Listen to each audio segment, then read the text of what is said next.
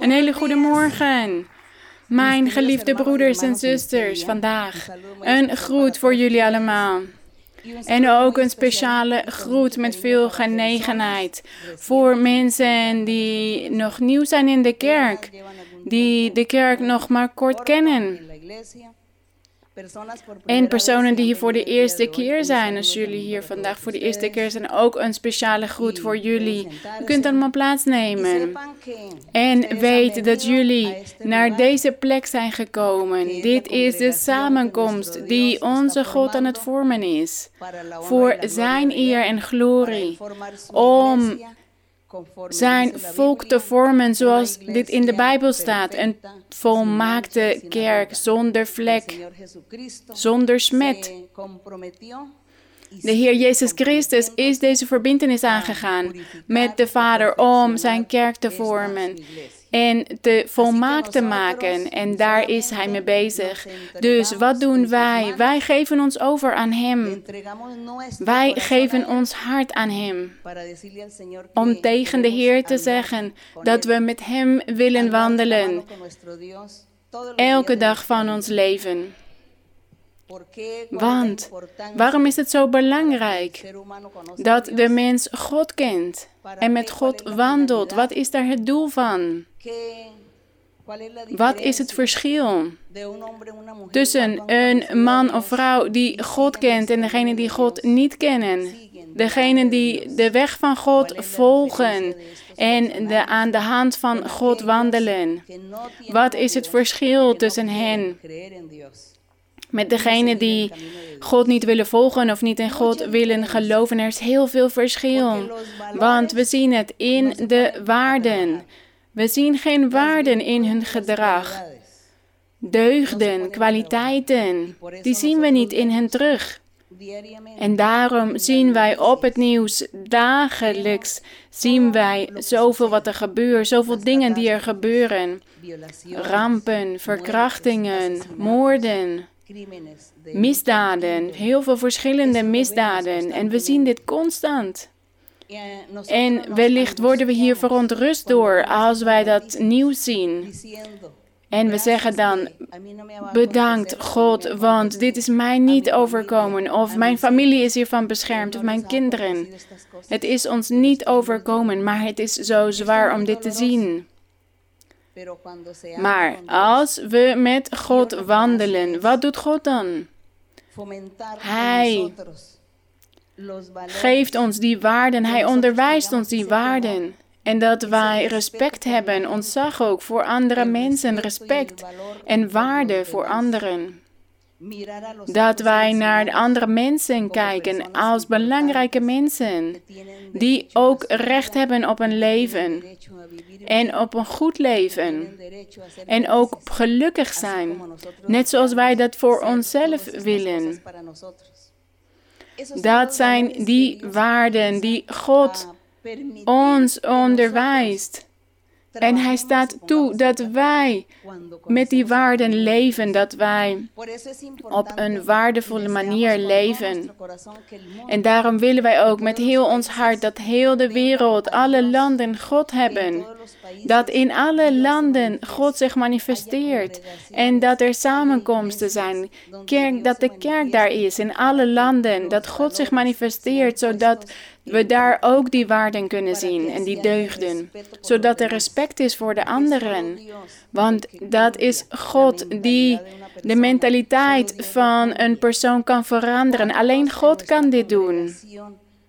Hoeveel mensen hebben we wel niet gezien die naar de kerk zijn gekomen en ze hadden drugsproblemen of andere problemen en ze zijn veranderd door God. En ook velen die, die wilden hun leven afnemen.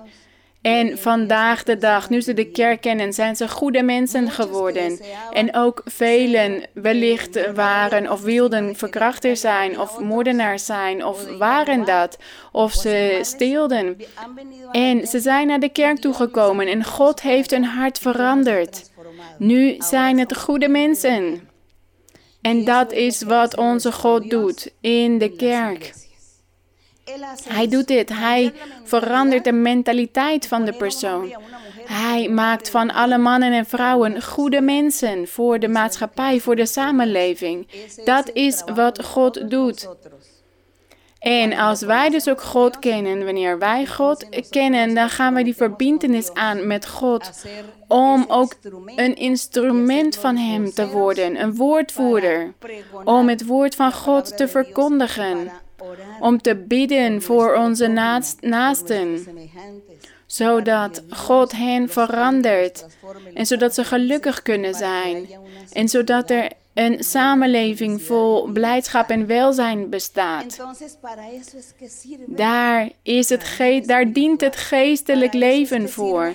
Daar dient het lezen van de Bijbel voor. En daar dient het samenkomen als kerk voor.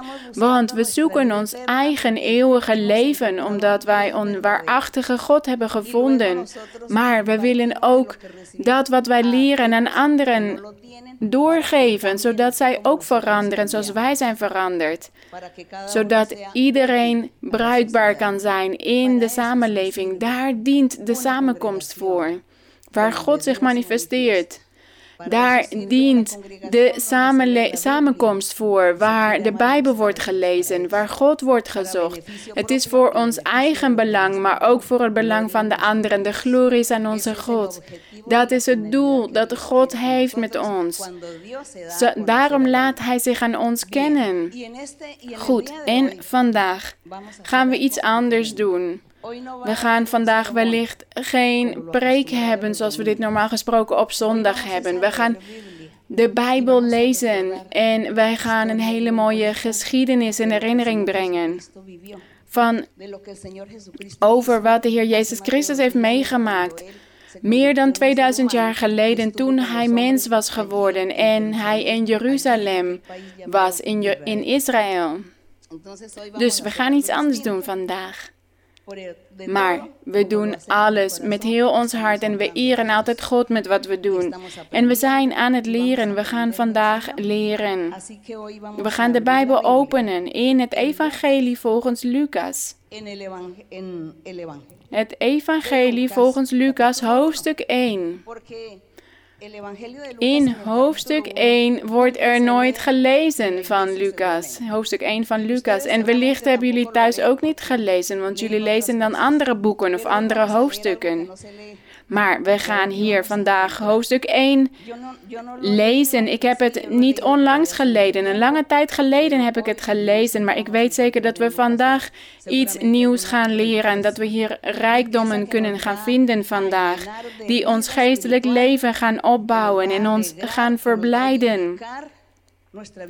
Het zal ons geloof en ons vertrouwen op God vergroten. En laten we zo God gaan eren met deze lezing. Ik hoop dat we tijd hebben om het hele hoofdstuk te lezen. En het is lang, het is erg lang. Maar ik denk dat we hier wel de tijd voor gaan hebben. En voordat we gaan lezen, toen de Heer Jezus Christus op aarde was om te verkondigen. In die tijd waren er geen communicatiemiddelen. En er waren ook geen schrijvers. En er waren geen journalisten. De Heer Jezus had duizenden wonderen verricht. Hij heeft zich op honderden, duizenden manieren gemanifesteerd, verschillende manieren met de mensen, met het volk in Judea. Hij heeft in dit gebied van Judea gewerkt. Dat was een staat van het land. En wat opgeschreven is, is dus de getuigenis van anderen die dit hebben gezien. Degenen die deze wonderen hebben ontvangen of hebben meegemaakt. Zij waren hier getuigen van. Wat verdrietig, wat jammer dat er in die tijd geen opnamemateriaal was of uh, camera's, zodat, we, zodat alles opgenomen had kunnen worden. Maar goed, de Heer zei, dit is niet nodig, want mijn geest zal bij hen zijn, bij mijn kinderen blijven, voor altijd. Dus ik zal hen altijd in herinnering brengen wat ik heb gedaan. En ik zal ook dezelfde wonderen blijven verrichten door middel van hen. Zoals hij dit sinds het begin van zijn verkondiging heeft gedaan. En daarom maakte hij zich dus niet zoveel zorgen dat zijn apostelen en discipelen alles op moesten schrijven. Hij zei, hij dacht, nee. Ik zal deze wonderen blijven verrichten. 100 jaar, 500 jaar, 2000 jaar later zal ik, zal ik dezelfde wonderen blijven verrichten door middel van mijn kinderen. En zo kunnen dus de mensen zich voorstellen hoe het in deze tijd was, in mijn tijd is geweest. En daarom ja, wij denken hier wellicht over na van, goh, wat mooi als dit gefilmd had kunnen worden. Maar goed, wij weten hoe de dingen zijn gebeurd omdat we vandaag de dag hetzelfde meemaken. Deze evangeliën in de Bijbel van Matthäus en Marcus en Lucas en Johannes, zij waren discipelen van de Heer. Lucas was dokter. Hij was dokter. Hij was niet met de Heer. Hij was niet bij de Heer, maar hij ging het hele gebied langs waar de Heer was geweest. En hij vroeg aan iedereen, hij onderzocht wat er was gebeurd. En elke persoon die vertelde hem erover wat er was gebeurd, hoe dit was gebeurd. En zo heeft hij dit allemaal beschreven. Zo kon hij de juiste informatie verkrijgen in overeenstemming met de andere personages, Marcus, Matthäus en Johannes. Daarom zien we zoveel vergelijkingen in deze vier evangeliën. Sommige dingen veranderen wellicht, want in de ene versie is het één, één persoon die door demonen bezeten was en in de andere versie is het, zijn het twee personen die door demonen bezeten was. Maar het wonder was hetzelfde. Het maakt niet uit of het één of twee mannen waren geweest. Het wonder was hetzelfde. Dus daar gaat het over, over welk wonder er is verricht, wat er is gebeurd. En deze Lucas, die dus een dokter was, dit was ongeveer 60 jaar nadat de Heer Jezus Christus opgestegen was. Hij begon dus dit te beschrijven, de geschiedenis te beschrijven. In die tijd begon toen de boekdrukkunst en toen werd het opgeschreven. Want het was heel belangrijk wat de Heer Jezus had gedaan. Dus dit werd allemaal op een bepaalde manier werd het opgeschreven. En God was hen aan het bijstaan in, deze, in dit werk. Zodat ze het juiste op zouden schrijven. Zodat ze het niet zouden verdraaien of dat ze van de weg zouden afwijken. Nee, ze hebben de dingen zo kunnen opschrijven zoals ze zijn gebeurd. Glorie aan God, want Hij was bij hen. En hier staat in Lucas 1. Aangezien velen ter hand genomen hebben. Lucas was dus, een, was dus dokter. Aangezien velen ter hand genomen hebben een verslag op te stellen van de dingen die onder ons volkomen zekerheid hebben zoals zij die van het begin af ooggetuigen, dat waren dus de apostelen, en dienaren van het woord zijn geweest. Die dienaren van het woord, dit zijn dus de apostelen, en hier zegt Lucas aan ons overgeleverd hebben, heeft het mij ook goed gedacht, na alles van voren af aan nauwkeurig onderzocht te hebben, het geordend voor u te beschrijven, hooggeachte Theof Theophilus. We zien hier dat deze Theophilus een belangrijk personage was in die tijd. Een Jood, hij was een Jood van geboorte. Maar hij was belangrijk, hij was een leider. Daarom staat hier hooggeachte Theophilus. Theophilus, opdat u, lees, lezen jullie vers 4.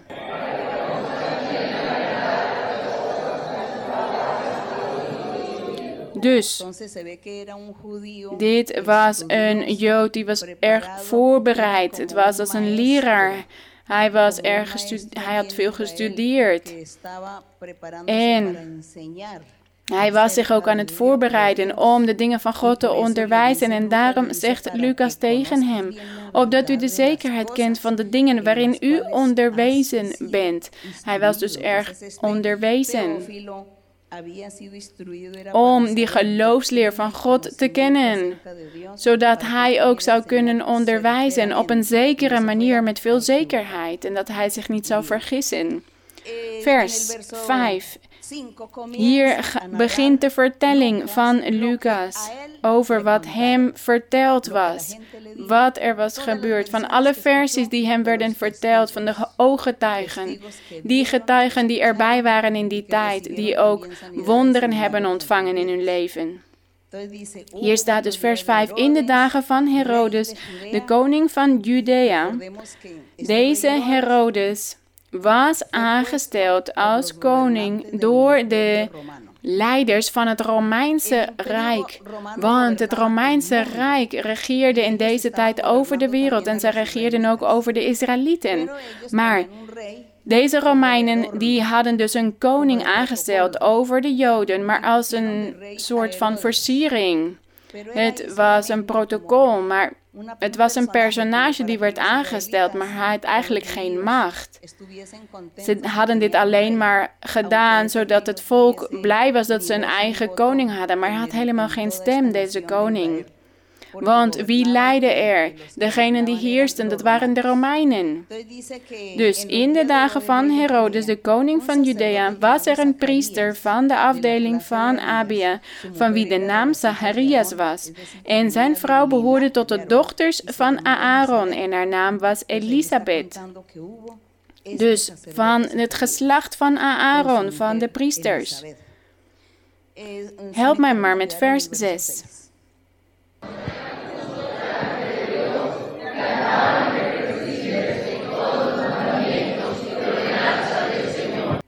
Wat mooi. In die tijd werd er al gezegd dat er een aantal families of een aantal personages waren die de wil van God deden. Hier staat dat ze rechtvaardig waren en onberispelijk wandelden. Vers 7 en zij hadden geen kind omdat Elisabeth onvruchtbaar was en zij beiden op hoge leeftijd gekomen waren. Zij hadden geen kinderen, want Elisabeth was onvruchtbaar en ze waren allebei al oud. Vers 8. Terwijl hij het priesterambt bediende voor God, Zacharias, toen het de beurt van zijn afdeling was, gebeurde het dat hij volgens de gewoonte van de priesterdienst door loting werd aangewezen om de tempel van de Heer binnen te gaan en het reukoffer te brengen. Dus het reukoffer brengen, dat werd, er werd geloot wie er naar binnen moest gaan, zodat ze geen ruzie zouden maken. Dus dat ze niet zouden zeggen, waarom geef jij alleen het reukoffer? Waarom ben jij het elke keer die de offergaven ophaalt in de kerk? Of degene die de microfoon vasthoudt voor de getuigenissen.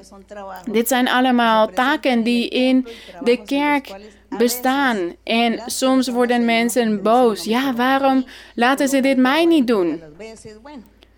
En hier in deze tijd was het dus door loting, werd er bepaald wie het reukoffer mocht brengen. En hier staat dus dat in deze tijd, op dit moment, dat het Zacharias was die door loting werd aangewezen om het reukoffer te brengen. Dus hij moest dan hij moest dan het reukoffer brengen, zodat wat er op zou stijgen, het rook dat op zou stijgen, dat dat God zou behagen. God die had dat zo onderwezen en dat die reuk, dat dat aangenaam zou zijn voor God. Dat de, de geur van het reukoffer, dat zou aangenaam zijn. En dat was een symbool voor het hart en voor de gebeden van alle mannen en vrouwen die Hem vandaag de dag zoeken. Dus wij brengen ook ons reukoffer. Elke keer als wij tot God bidden en als wij tot God zingen en als wij Hem loven en als wij Hem aanroepen, dan zijn wij dat reukoffer aan het brengen voor onze God. In die tijd, in deze tijd van Lucas, was het fysiek. Nu is het geestelijk. En hier staat vers 10. En heel de menigte van het volk was buiten aan het bidden op het uur van het reukoffer. En er verscheen aan hem een engel van de Heere, dus aan Zacharias. Wat mooi, die ervaring. Wij stellen ons dat voor. Hoe hier een engel van de Heere zich aan hem verscheen. In de tempel, in het heiligdom, toen hij het reukoffer aan het brengen was. En hier staat dus, er verschenen hem een engel van de Heer die aan de rechterzijde van het reukofferaltaar stond. En toen Zacharias hem zag, raakte hij in verwarring en vrees overviel hem. Hij werd bezorgd. Maar de engel zei tegen hem, wees niet bevreesd, Zacharias, want uw gebed is verhoord. En uw vrouw Elisabeth zal u een zoon baren en u zult hem de naam Johannes geven. Wat een mooie geestelijke ervaring. Maar laten we hier niet jaloers om worden, want vandaag de dag geeft de Heilige Geest ons ook visioenen en openbaringen. En Hij spreekt ook tot ons en doet ons ook prachtige beloften. Vers 14. Dit is wat de engel zei tegen Zacharias. En er zal blijdschap en vreugde voor u zijn. En velen zullen zich over de geboorte van Johannes verblijden, want hij zal groot zijn voor de Here. Geen wijn en geen sterke drank zal hij drinken. En hij zal al van de moederschoot af met de Heilige Geest vervuld worden. Wat een prachtige belofte voor Johannes de Doper. Hij was dus sinds zijn geboorte was hij Nazireër. In de tijd van het volk van Israël waren er een aantal mannen die Nazireër werden. Zij wijden zich dus compleet aan God en ze konden dus geen wijn drinken en geen sterke drank. Ze konden niet zomaar alles eten en niet alles doen zoals andere mensen. Zij waren toegewijd aan God. Dat waren die Nazireërs. Bijvoorbeeld Samson was, Simson was een Nazireër. Hij heeft zijn belofte verbroken en daarom werd hij daar ook door gestraft. Maar hij was dus ook Nazireër, net zoals hier Johannes de Doper.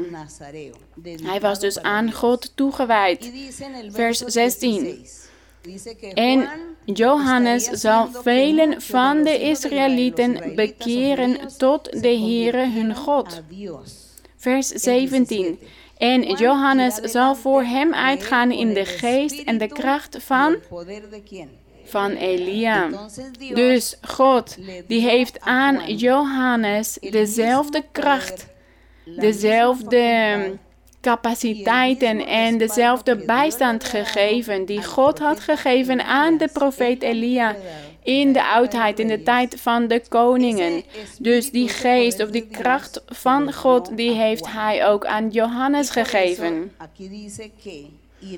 En hier staat dus in de geest en de kracht van Elia. Hij zegt niet dat het hier de persoonlijkheid van Elia zou zijn.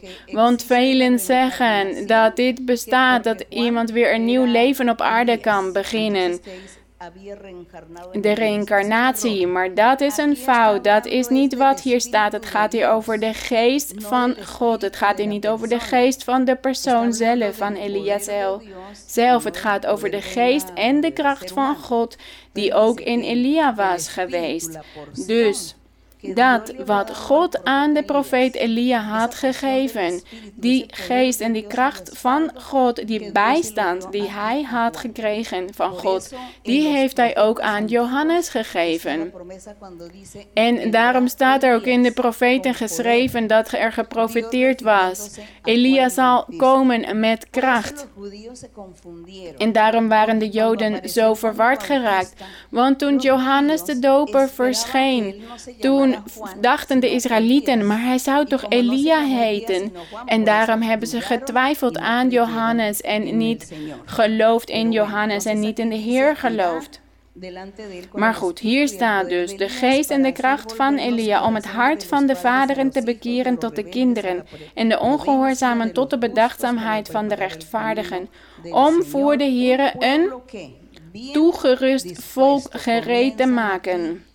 Hier gaat het dus over die waarden en over die deugden en over die kwaliteiten die de mensen zouden moeten hebben om gelukkig te zijn, om goed te leven en ook anderen gelukkig te kunnen maken. Vers 18. En Zacharias zei tegen de engel, hoe zal ik dat weten? Hoe kan ik dit geloven? Dat wat jij tegen mij zegt, dat dat waar is? Wat voor een teken ga je mij geven? Hoe kan ik hierin geloven? Hoe weet ik zeker dat jij van God komt met deze prachtige beloften? Dat ik voor God zal zijn en dat ik heel groot zal zijn en dat ik deze harten zal veranderen. Hij had het hier over Johannes en Zacharias was dus verbaasd, want hij had nog nooit deze ervaringen gehad met God. Hoewel hij priester was, had hij op deze manier had hij God nog niet leren kennen. Hij had de stem van God nog niet gehoord en daarom twijfelde hij. Het was dus niet zozeer twijfelen, maar hij was bezorgd, hij was verontrust. Wie spreekt hier tot mij? Hoe weet ik dat dit God is of dat dit waar is? Dat is wat Zacharias hier zei. Want ik ben oud, zei hij, vers 18, en mijn vrouw is op hoge leeftijd gekomen. Dus hij zei, hoe kan ik nu nog een kind krijgen? En de engel antwoordde en zei tegen hem: Ik ben Gabriel, die voor God sta, en ik ben uitgezonden om tot u te spreken en u deze dingen te verkondigen. En zie, u zult zwijgen. Kijk, dit was het teken dat hij hem zou geven. Hij zei: Dit is het teken dat jij zult krijgen van mij. Je zult zwijgen, je zult niet meer kunnen spreken. Dat is het teken van God dat dit waar is. Hier staat: U zult zwijgen en niet kunnen spreken tot op de dag dat deze dingen gebeurd zijn, omdat u mijn woorden niet geloofd hebt, die vervuld zullen worden op hun tijd. De Heer was hier boos geworden omdat Zacharias hem niet had geloofd. Maar waarom had Zacharias niet geloofd in deze woorden? Omdat zij veel twijfelden in die tijd. In die tijd, als er een profeet was om tot het volk te spreken, tot de leiders, om te waarschuwen twijfelden zij, twijfelden zij en geloofden ze niet. En daarom was de Heer altijd boos op het volk van Israël, want zij geloofden God niet. God had hen profeten gestuurd en ze geloofden niet in hen. En hier sprak dus een engel van de Heer tot de priester en die geloofde er ook niet in. En daarom zei hij dus, je zult zwijgen en niet kunnen spreken tot op de dag dat deze dingen gebeurd zijn. En het volk stond te wachten op Zacharias, dat was dus buiten buiten het heiligdom. En ze waren verwonderd dat hij zo lang in de tempel bleef, staat hier in vers 21. Ja, ze zeiden vast, wat is er met Zacharias gebeurd? Waarom doet hij er zo lang over? Hij is wellicht overleden of flauwgevallen. We weten niet wat er is gebeurd. Lezen jullie vers 22.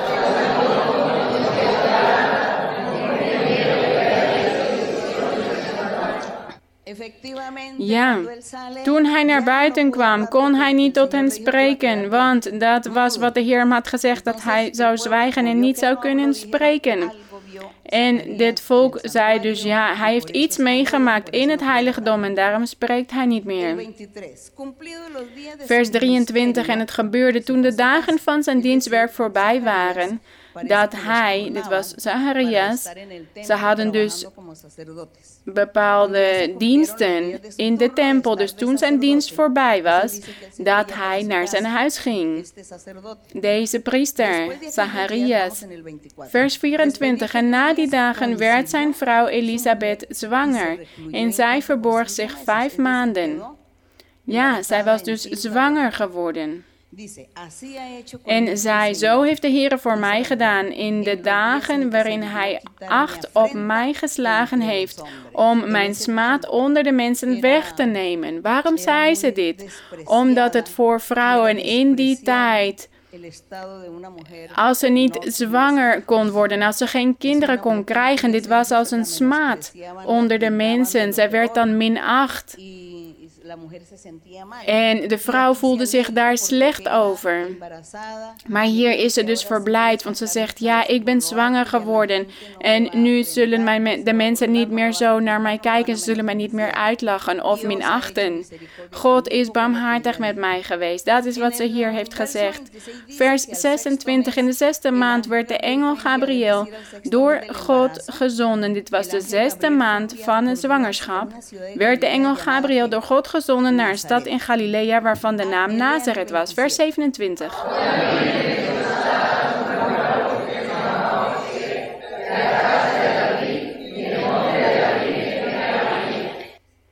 In die tijd was een maagd, een maagd, er waren vele maagden.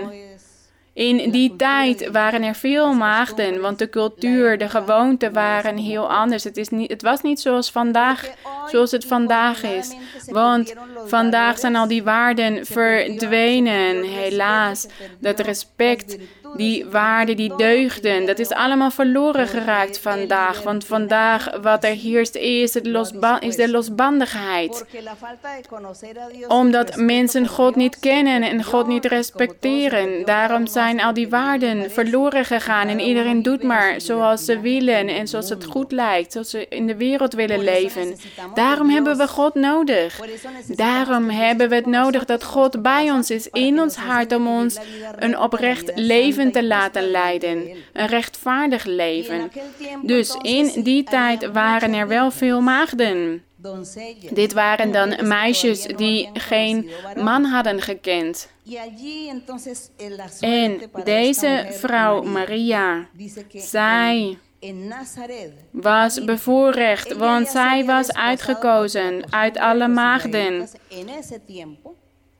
In deze tijd van Maria en Jozef ik heb het niet over vandaag de dag, want de gewoonten en de cultuur zijn vast heel anders vandaag. Maar in die tijd, de Joden en Israëlieten, als zij trouwden, wanneer zij trouwden, dan woonden ze het eerste jaar nog niet samen. Ze trouwden dan, maar ze bleven het eerste jaar apart wonen, bij, allebei bij hun ouders. Dus dat was deze, dat was die ondertrouw, wat hier staat, naar een maagd die ondertrouwd was met een man, van wie de naam Jozef was. Dus zij leefden nog niet samen, Jozef en Maria, want het eerste jaar was nog niet voorbij gegaan, het eerste jaar van hun huwelijk. Uit het huis van David en de naam van de maagd was Maria. En toen de engel bij haar binnengekomen was, zei hij: Wees begroet, begenadigde, de Heere is met u. U bent begenadigd, u bent bevoorrecht, zei hij hier. U bent gezegend onder de vrouwen. Gezegend onder de vrouwen, onder de maagden en alle andere vrouwen. U bent gezegend gezegend, want ze had een grote zegening ontvangen. Een verrassing, een mooi nieuws. Ik zal je iets geven wat een hele mooie zegen is. Daarom is zij gezegend, staat hier. Onder de vrouwen die toen leefden. Want jij zal deze prijs krijgen van God. Jij hebt deze prijs verdiend vanwege je leven, vanwege je hart. En de rest van de wereld en de mensheid zal je leren kennen. Jij bent die begenadigde. Dat is wat de engel zei tegen Maria. En in vers 29 staat: Toen zij hem zag, raakte zij in verwarring door zijn woorden. En zij vroeg zich af wat de betekenis van deze groet kon zijn. Deze groet. In deze tijd, in die tijd van de Joden, als zij elkaar groeten, dan duurde hun groet zo'n 20 minuten. Het is niet zoals vandaag de dag dat we zeggen goedemorgen of goedemiddag en oh, hallo, hoe gaat het? Dat is genoeg. Dat wordt vandaag de dag gezegd als groet, maar in die tijd was het, duurde het 20 minuten om elkaar te groeten, want ze knielden voor elkaar, ze, ze bogen voor elkaar, of ze gaven elkaar de hand, of ze kusten elkaars hand en ze gingen weer knielen en praten. En het duurde dan twintig minuten lang. Een groet. Dus daarom zien we ook ergens in de Bijbel staan dat toen de Heer Jezus zijn discipelen uitstuurde om te evangeliseren, zei hij: En als iemand komt om jullie te groeten, groet hen dan niet. Want je zult dan twintig minuten lang bezig zijn en jullie zullen geen tijd hebben om te evangeliseren. Jullie zullen dan niet de wonderen verrichten die jullie moeten verrichten. Dus groet niemand onderweg. Daarom staat dit zo in de Bijbel, omdat dit die gewoonte was in die tijd van de groet. Dat duurde heel lang. En hier dus, Maria dacht dat de engel hier aan het groeten was.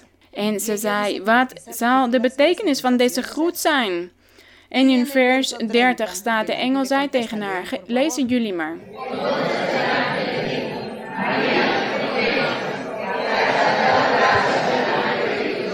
Kijk, wees niet bevreesd, want u hebt genade gevonden bij God. En zie, u zult zwanger worden en een zoon baren. En u zult hem de naam Jezus geven. De glorie is aan onze God. Hij zal groot zijn en de zoon van de Allerhoogste genoemd worden. En God de Heere zal hem de troon van zijn vader David geven. David was al duizenden jaren geleden overleden, maar dit was de belofte dat hij uit de troon van koning David zou komen. Daar zou deze vredevorst, deze volmaakte koning uitkomen om de mensheid te redden. De glorie is aan God. En in vers 33 staat, hij zal over het huis van Jacob koning zijn tot in eeuwigheid. Hier staat niet dat het gaat over een aantal jaar, over 40 jaar of 80 jaar. Want de koningen regeerden in die tijd ongeveer zoveel jaren, tussen de 40 en 80 jaar, maar nee. Vandaag hebben we nog steeds onze koning, de Heer als onze koning. Vandaag de dag nog steeds. Hij heerst nog steeds. Hij is nog steeds koning. De glorie is aan God. Want hier staat, hij zal over het huis van Jacob koning zijn tot in eeuwigheid. En aan zijn koninkrijk, koninkrijk zal geen einde komen. De glorie is aan God. Hij is nog steeds koning en hij zal koning blijven tot in eeuwigheid. En hier staat, Maria zei tegen de engel, hoe zal dat mogelijk zijn, aangezien ik geen gemeenschap heb met een man? Ik ben nog maagd. Hoe kan ik dan zwanger worden? Hoe kan ik een kind krijgen als ik nog maagd ben? Dat is wat Maria tegen de engel zei. En de engel antwoordde en zei tegen haar: De Heilige Geest zal over u komen en de kracht van de Allerhoogste zal u overschaduwen. Daarom ook zal het Heilige dat uit u geboren zal worden, Gods zoon genoemd worden.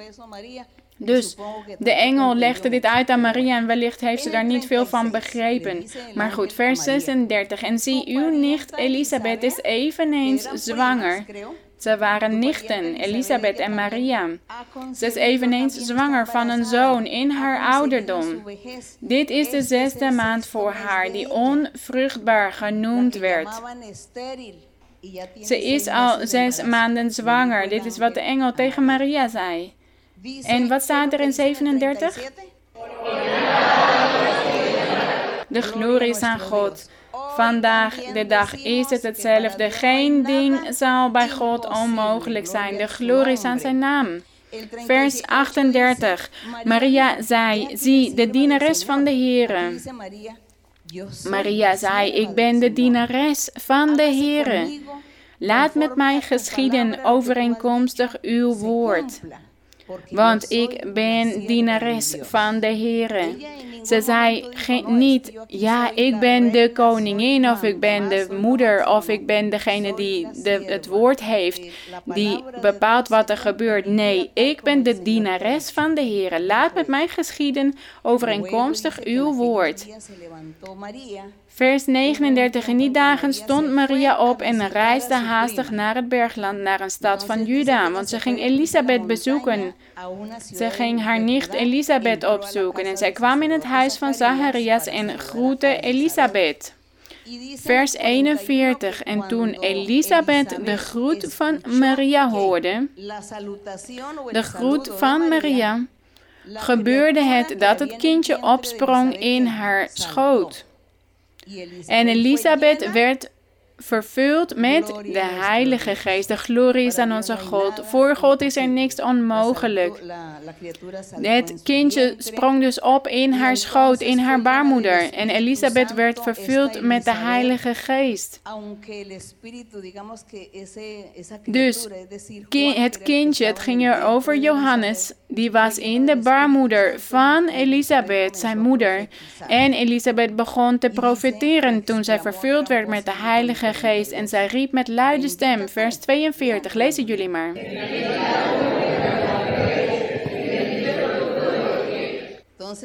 Dus Elisabeth zei dit tegen Maria, voordat Maria kon vertellen dat ze ook zwanger was. Het was een profetie. De Heilige Geest sprak in de mond van Elisabeth. En zei: Gezegend ben je onder de vrouwen, en gezegend is de vrucht van je schoot. En waaraan heb ik dit te danken dat de moeder van mijn Heer naar mij toe komt? Dit is die profetie. Ze zegt in de profetie, zegt ze, waaraan heb ik dit te danken dat de moeder van mijn Heer, ze had het hier over Maria, dat zij naar mij toe komt. Ik ben niks, ik ben niemand. En toch komt de moeder van mijn Heer naar mij toe. Dit was een profetie. En zij was de naam van de Heer aan het verhogen, aan het verheffen, zelfs voordat hij geboren was. God die handelde op deze manier. Het was een wonder. God, het ging hier over een baby, een kind dat nog in de schoot van zijn moeder was. En dit kind tot zijn dertigste jaar was hij niet zo bekend geworden, maar toen begon hij bekend te worden onder de Joden en begon hij zijn woord te onderwijzen, want dit was de Heer Jezus. Dus voor God was er niks onmogelijk. De wonderen van God. Hij is man, hij is een mens geworden, hij is vlees geworden om onder de mensen te kunnen zijn. De glorie is aan God. En vers 44, want zie, toen het geluid van je groet in mijn oren klonk, dit zei Elisabeth tegen Maria, sprong het kindje van vreugde op in mijn schoot. En zalig is zij die geloofd heeft, want wat haar van de kant van de Heer gezegd is, zal volbracht worden. Lees 46.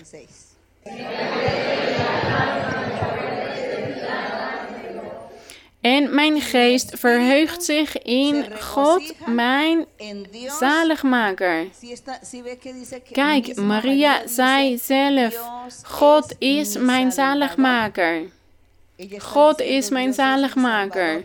Maria zei dit ook. Maria moest ook geloven in de Heer, in God, om zalig te worden, om verlost te kunnen worden. Zij heeft ook moeten geloven in de Heer Jezus Christus en in God. Want hij heeft omgezien naar de nederige staat van zijn dienares, dus naar de ondergeschiktheid of inferioriteit. Zij was een arme vrouw, een nederige vrouw uit de bergen. Zij woonden op het platteland, op de bergen. En God had naar haar omgezien met barmhartigheid. De glorie is aan de Heer. En zij erkent dit. Zij erkent dit. Mijn zaligmaker heeft naar mij omgezien, terwijl ik nederig ben, die nederige staat van mij. Want zie, van nu aan zullen alle geslachten, dus alle vrouwen en alle generaties, zullen mij zalig spreken. En dit is waar, broeders. Want wij erkennen ook dat Maria een gezegende vrouw is geweest, want zij was uitgekozen onder zoveel maagden in Israël. Duizenden maagden waren er in Israël in die tijd. En zij was die zalige, zij was die uitverkorene, om God zich als in vlees te manifesteren in haar. Om mens te worden door middel van haar. Om bij de mensen te kunnen zijn. De glorie is aan de Heer. Dus wij zeggen ook, ja, Maria, een zalige vrouw, gezegende vrouw. Maar dit betekent niet dat we haar moeten aanbieden of eren alsof zij God zou zijn. Of haar dingen moeten vragen in gebed. Zij was een belangrijk personage, ja. In het werk van God. In de zaken van onze God. Zij is heel belangrijk geweest. Een belangrijk personage. Net als andere belangrijke personages, die hadden allemaal een taak gekregen, een bediening gekregen van God, bijvoorbeeld de priesters en Johannes de Doper. En de moeder van Johannes de Doper en Maria, ook als moeder van de Heer Jezus Christus. Hij heeft haar schoot, haar baarmoeder gebruikt om zich te manifesteren, om mens te worden. En daarom zei zij, ja, alle vrouwen of alle mensen zullen zeggen dat ik zalig ben. Ze zullen zalig spreken van mij. En dat is waar, ja. Want we zeggen niet dat zij niet gezegend was of niet zalig was. En als we lezen ook in handelingen, lezen we ook over die 120 die in de hoge kamer waren, in de bovenzaal en die God aan het loven waren. En Maria was daar ook bij. Zo lezen we dat in de Bijbel. En toen daalde de Heilige Geest neer in de geestelijke gaven. En Maria was ook onder die 120 mensen.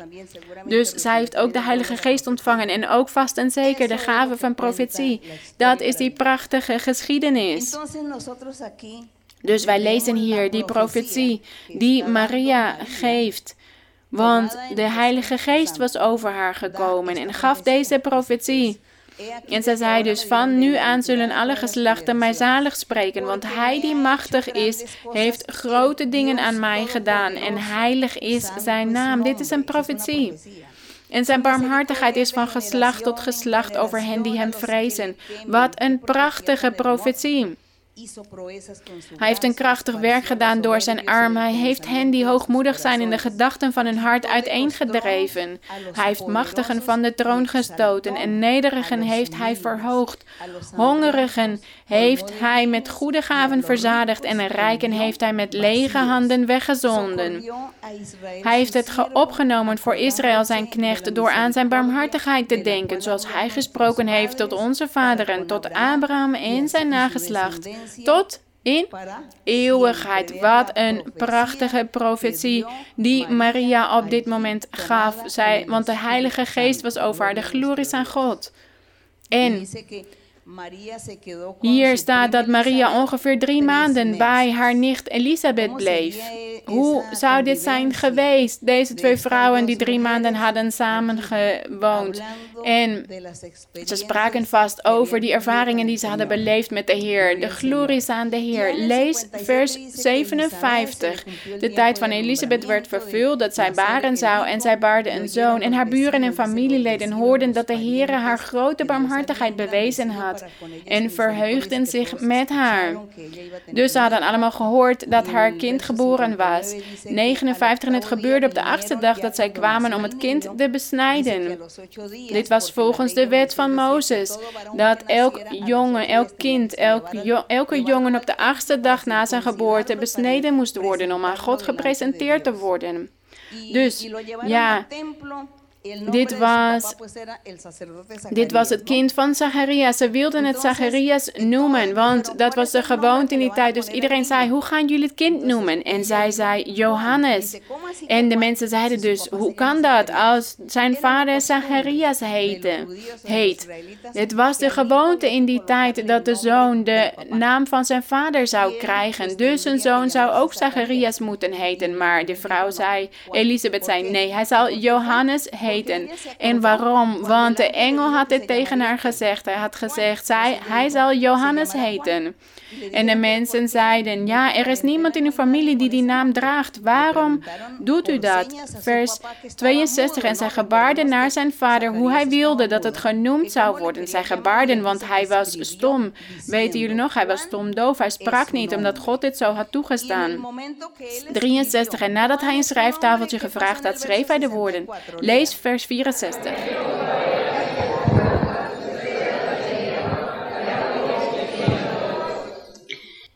Hij had dus opgeschreven, Johannes is zijn naam en zij verwonden zich allen. En onmiddellijk werd zijn mond geopend en zijn tong losgemaakt. En hij sprak en loofde God.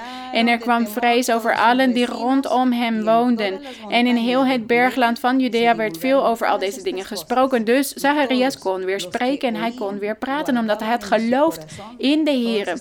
66 en allen die het hoorden namen het ter harte en zeiden, wat zal er toch van dit kind worden? En de hand van de Heer was met dit kind, met Johannes. En we kunnen niet meer lezen, want de tijd is nu voorbij. We, maar het hoofdstuk is bijna uit. Laten we nog even verder lezen. Laten we snel nog lezen, want hier lezen we de profetie van Zacharias, van de priester Zacharias. Zijn vader werd vervuld met de Heilige Geest en profeteerde.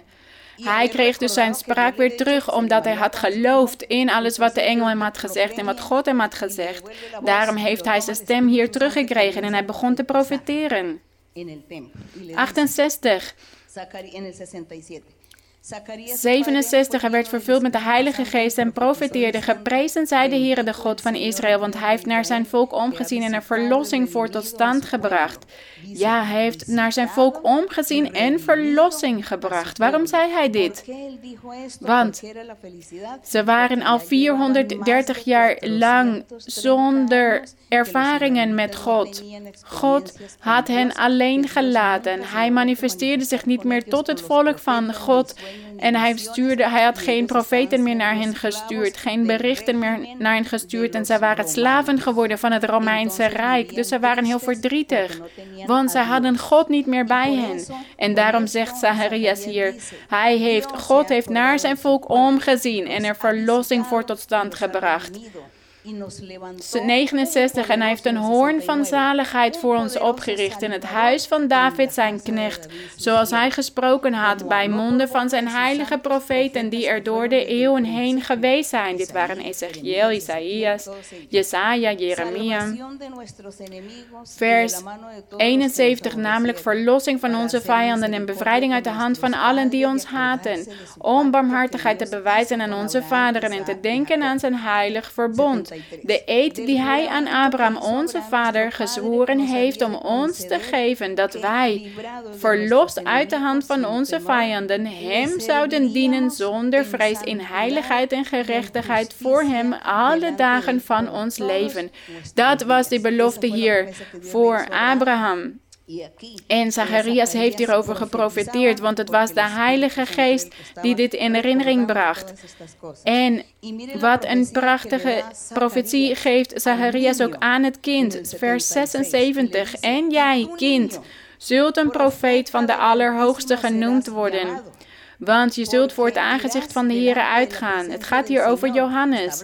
Om zijn wegen gereed te maken. Dus de wegen van de Heer Jezus Christus en om zijn volle kennis van de zaligheid te geven in de vergeving van hun zonden.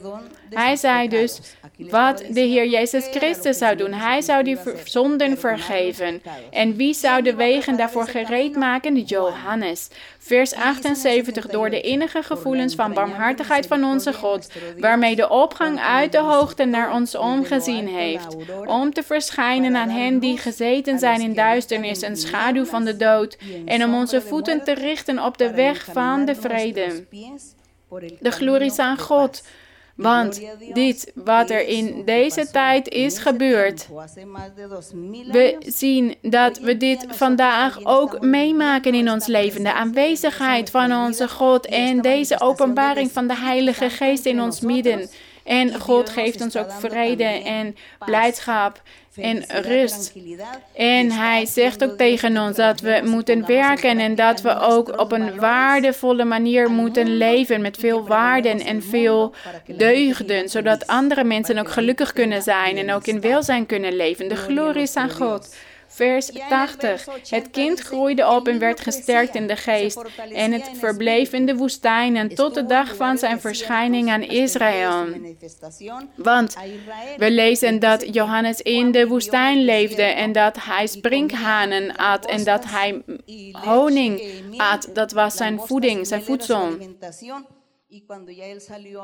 En nadat hij in de woestijnen had gewoond, heeft hij de Heer Jezus Christus verkondigd, zodat iedereen gereed zou zijn voor zijn komst. En hoe prachtig, wat hebben wij vandaag de dag ook gezien? De manifestatie, de openbaring van de Heilige Geest, zoals we dat hier in dit hoofdstuk ook hebben gelezen. Wij maken dit op dezelfde manier mee in deze kerk. Hier beleven wij ook de manifestatie van de geest van God op eenzelfde manier. We genieten ook van de profetie. Want God spreekt door middel van onze bond. Mond. Hier sprak hij door de mond van Maria en Zacharias en Elisabeth. Hij heeft geprofeteerd. En vandaag ook de meerderheid van ons wordt door God gebruikt om te spreken. God die gebruikt onze mond om tot andere mensen te spreken. En daarom, degenen die nieuw zijn in de kerk of die hier voor de eerste keer zijn, worden straks uitgenodigd om ook dit mee te maken, om ook profetie te ontvangen aan het einde van de dienst. Want God die zal ook deze zegeningen voor jullie hebben en hij zal tot jullie spreken over die zegeningen. Hij zal jullie beloften doen en hij zal spreken over wat hij voor jullie heeft. Want God is het die de mens gelukkig maakt. Degene die gelooft, degene die zich bereidwillig stelt voor God. Wat een prachtige beschrijving hier van Lucas.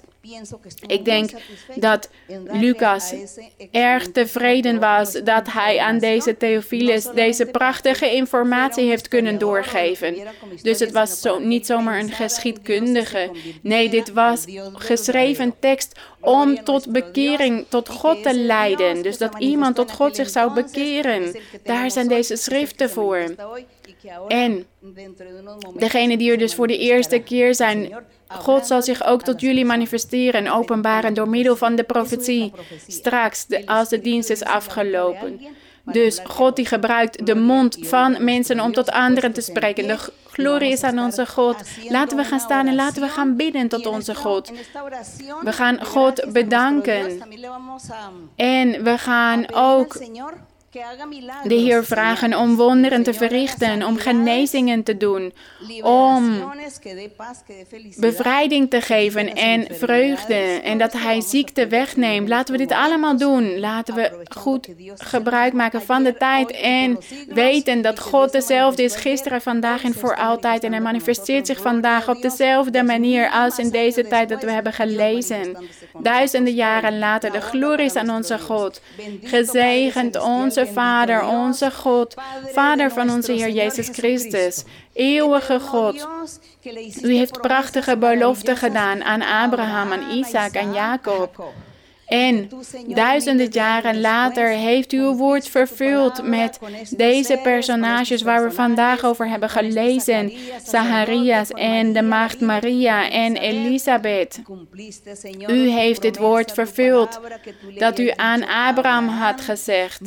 Dat woord duizenden jaren geleden. U bent het niet vergeten, u was het niet vergeten, want u bent dezelfde gisteren, vandaag en voor altijd. U bent krachtig, mijn Heer, want uw woord, uw beloften zijn trouw en waarachtig. En uw woord blijft voor altijd bestaan. We danken u, mijn Vader, voor deze wonderen, voor deze openbaring. Strek uw hand uit vandaag. Strek uw hand uit naar degenen die hier vandaag zijn, degenen die ziek zijn, degenen die een ziekte hebben in hun lichaam, ongeneeslijke ziekten, en degenen die zijn vastgebonden door kwade geesten en demonen en en hekserij en tovenarijen, onreine geesten, bevrijd hiervan. Breek de ketens. Breek de ketens en reinig en genees. Strek uw hand uit en geef vrede, geef zegening, geef blijdschap en vreugde, zodat wij allemaal die waarden en deugden die we van u hebben geleerd kunnen gebruiken in ons leven, zodat we kunnen schijnen en zodat we grote mensen zijn in uw aanwezigheid en zodat we een goed voorbeeld kunnen geven aan de samenleving en zodat we de samenleving kunnen onderwijzen om op een rechtvaardige manier te leven in uw ogen en zodat iedereen u zult leren kennen en dat iedereen u zult erkennen en zodat iedereen zich voor u zult, zult knielen en erkent dat u bestaat, Heer. Maak u bekend aan de mensheid. Kijk naar al die miljoenen en miljoenen mensen die u nodig hebben, mijn Vader. We danken u, mijn Vader, mijn Heer, in de naam, de luisterrijke naam van uw Zoon, de Heer Jezus Christus. De glorie en de eer zijn voor altijd voor u. Amen. De glorie is aan onze God. De eer en de glorie zijn voor onze Heer. Dank jullie wel. God zegene jullie. En laten we verder gaan met de dienst. Dank jullie wel, broeders. God zegene jullie.